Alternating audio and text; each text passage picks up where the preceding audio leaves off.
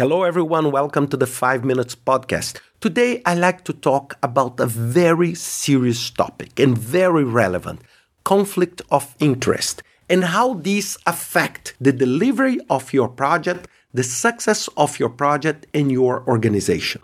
I know that in the first moment when I talk about conflict of interest, everyone thinks immediately about a criminal act because this is, I would say, the most evident form of conflict of interest. But it's not necessarily only a criminal fact that will characterize a conflict of interest.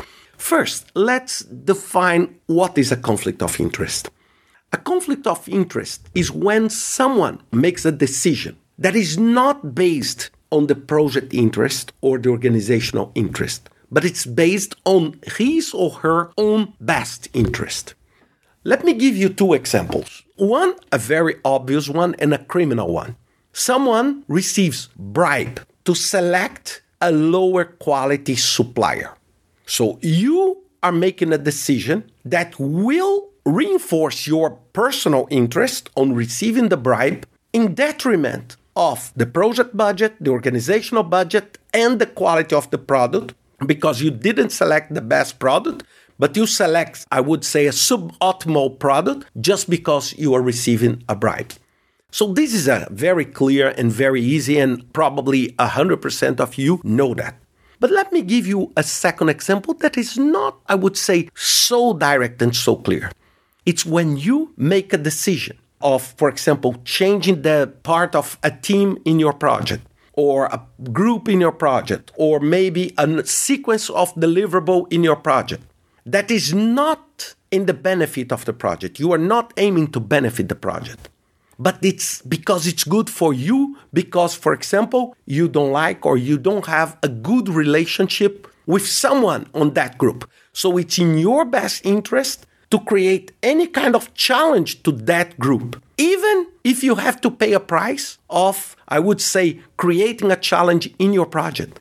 Because it's in your personal best interest to, I would say, create a damage or create a reputational damage to that person or to that group.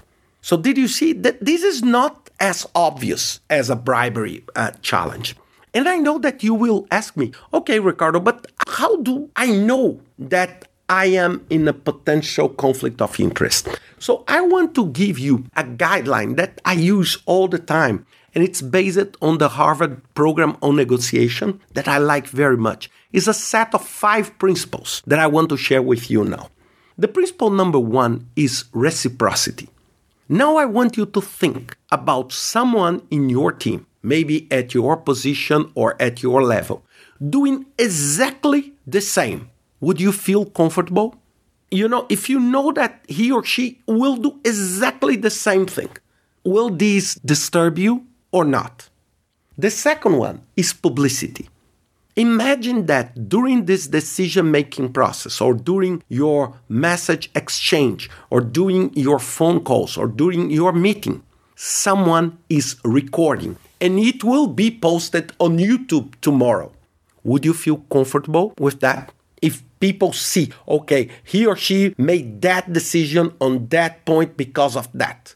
Would you be comfortable if this becomes public? If yes, then there is no conflict. But if you struggle of making this completely public, it's uh, I would say um, maybe a yellow or maybe even a red light. The principle number three is trusted friend. Would you be comfortable on sharing this with a trusted friend, with your partner, your significant other, your children, would you feel happy about that or not? The principle number four is universality. If you are coaching someone or mentoring someone, would you advise them to do exactly the same?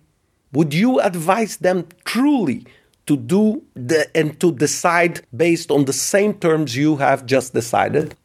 And principle number five, that for me also is really important, is legacy. How do you want to be seen 10 years down the road? Would you be happy to remember that or not so happy? So it's very important that you feel that. And this is one of the key aspects and one of the things that I liked most on the PMBOK 7th edition, uh, talking about project management specifically on the stewardship. It's exactly that.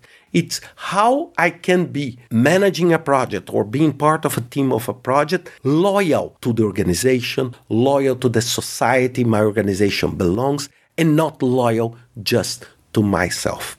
And my final comment remember, it's not because it's not a crime that is ethical. Okay? There are many unethical things that are not necessarily illegal, they are just immoral. So I hope you enjoyed this podcast. Be serious about conflict of interest and see you next week with another five minutes podcast.